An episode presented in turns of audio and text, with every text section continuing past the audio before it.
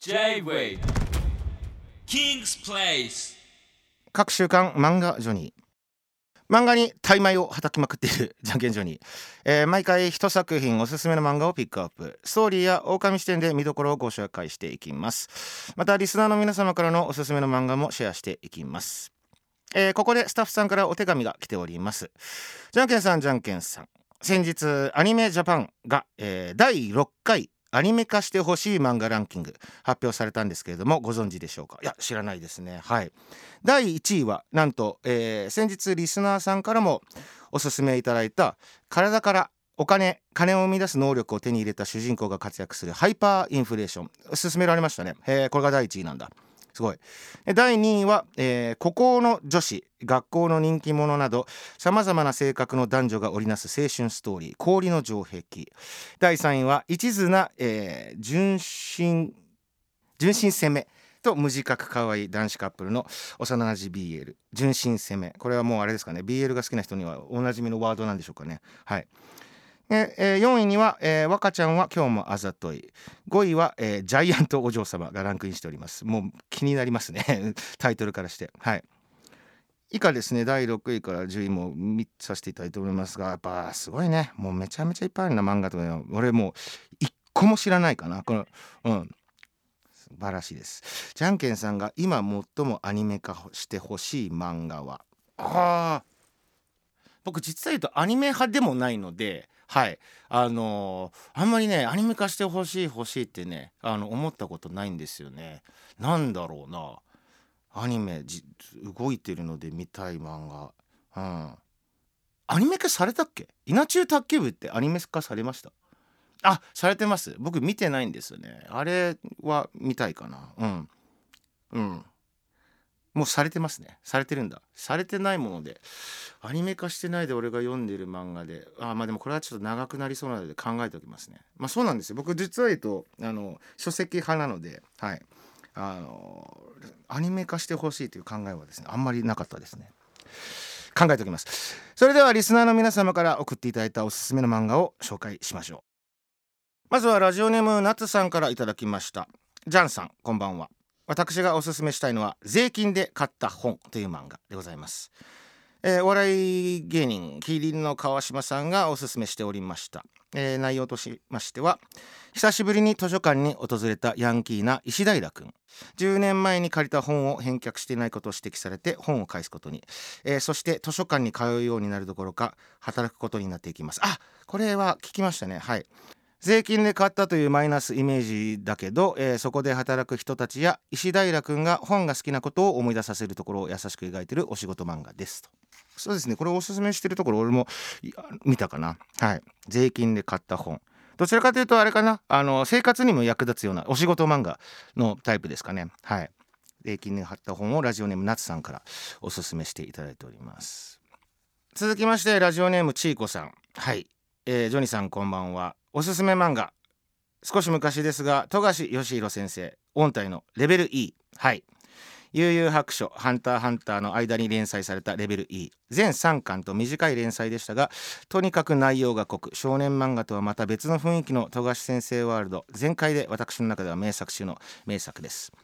宇宙人というまだ謎の多い存在がもうすでに地球の身近な場所に存在し、密かにでも堂々と我々と同じように暮らし、気づいていないのは地球人だけ。 SF ならではの緊張感、しかし予想をはるかに超えるストーリーの展開、それらをですね、富樫先生ならではの最高なセンスでまとめられており、読み始めると3巻すべて読み切るまで止まりません。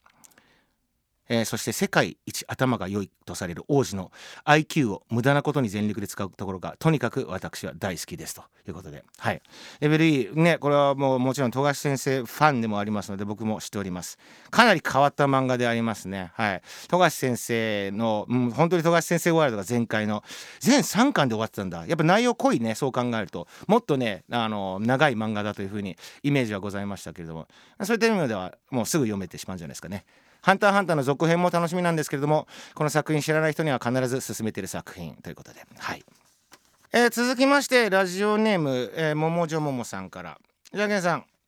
いつも楽しく聞いております。おすすめ漫画、じゃんけんさんがマネージャーさんから借りパク状態の女の園の星の作者和山山先生、カラオケ行こうですね。はい、漫画大賞第3位ランクイン、アメトーク漫画芸人で紹介されていてとても人気のある作品です。はい、僕もこれ読みましたね。はい、作品の簡単な紹介。岡くんは合唱部の部長、真面目で毒舌な中学3年生、合唱コンクール終わりに極道の男教授に、カラオケ行こうと声をかけられます。教授は歌が上手くなるコツを教えてくれて、カラオケ大会で一番歌が下手だと組長の手で入れずに掘られると、そう、岡くんがですね説得されていくんですね。そのとにかく歌を教えてくれと。はい、一方の岡君は合唱部の自分に教えられることは一つもないと断ります。でも、極道のね教授は一曲だけ率直な感想を聞かせてくれと毎回カラオケ大会で歌っている勝負曲紅を歌います。岡君は、率直な意見で、終始裏声が気持ち悪いと一言そうなんですよね。ここまでで25ページ。はい、この後の2人のですね奇妙な友情、笑いあり涙ありで読んでもらいたいです。これはね本当に面白かったですね。でものすごく大勢の方々が、はい、ご紹介している漫画で面白いですよ。はい、女の園の星ですね。はい、今もブースでですねマネージャーさんが睨みを聞かせておりますので、はい、読ませていただきます。ラジオネームポンポンペインさんからのご紹介もいただいております。私が今回紹介したいのは、ワン先生作モブサイコ100。はい、これは素晴らしい漫画です。超能力が題材の漫画でございます。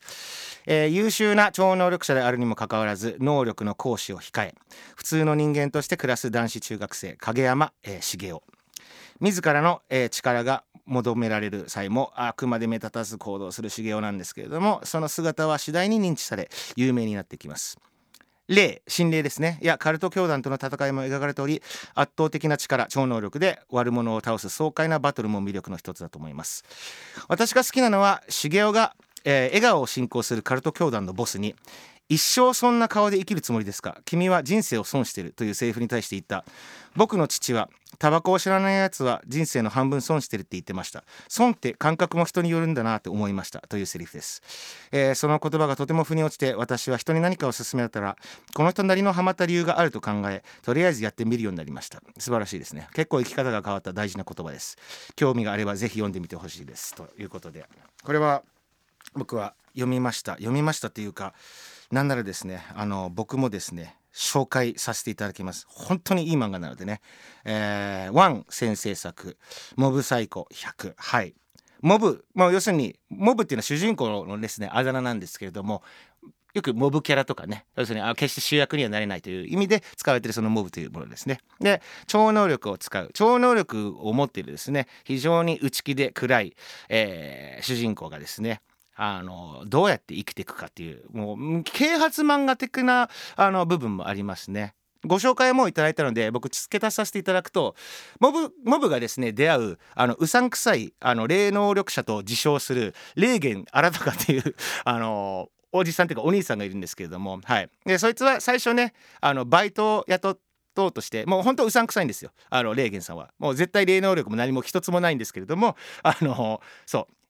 肩こりが あるお客さんがいて、そいつが霊に疲れてるというふうに言って、したら単に塩を振りまいてマッサージがめちゃめちゃ上手だからそれで取ってあげるっていう、それで金を踏んだくるっていう、もう本当に極悪になるんですけど、そうでバイトしに来る影山さんね、主人公が来るんですけれども、最初はね中学生が冷やかし半分で来たのかなと思ったら、どうやら本当に超能力あると、ね、こいつ使えるなって思って雇うんですけども、それだけじゃなくてやっぱりモブはねその人生を変えたいと、いや自分の性格を変えたいところで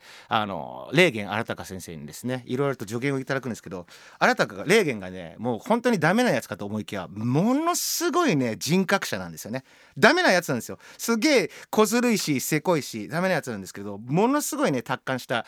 人格者でありまして、すごいね役に立つことをね言って、でモブはねやっぱすっ感化されていくんですよね、霊源新たに。この霊源のキャラクターもめちゃくちゃ魅力の一つですので、そこを見ながらですね、その先ほど、ポンポンペイさんもご紹介したようなそのバトル漫画の要素もあるので、それも全部合わせて楽しめるんですけども、とにかくねセリフがねいちいち心に刺さる。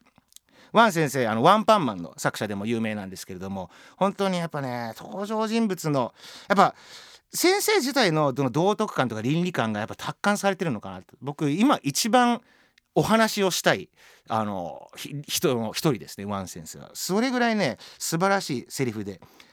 溢れております。僕が好きなね、霊言のセリフがあるんですけども、超能力持ってるからといって一人の人間であることに変わりはないと。足が速い、勉強ができる、体臭が強いなどと一緒で、超能力なんてものは単なる特徴の一つに過ぎないと。個性として受け入れて前向きに生きていくしかないんだと。魅力の本質というのは結局人間味だと。だからお前はいいやつになれ、以上だって言ってね、モブに言うんですよね。これね、本当にいい言葉だなと思いまして、そう、すごくなんか的を得た、真理を得たですねセリフというのが本当に散りばめられておりまして、おすすめの、熱くもなれるし本当グッとくる漫画でございます。なのでね、ポンポンペンさんがご紹介いただきましたけども、僕もめちゃめちゃおすすめする漫画の一つですので、合わせておすすめさせていただきました。というわけでいかがだったでしょうか。こんな感じで皆さんもですね、お好きな漫画ぜひシェアしてください。Jway King's Place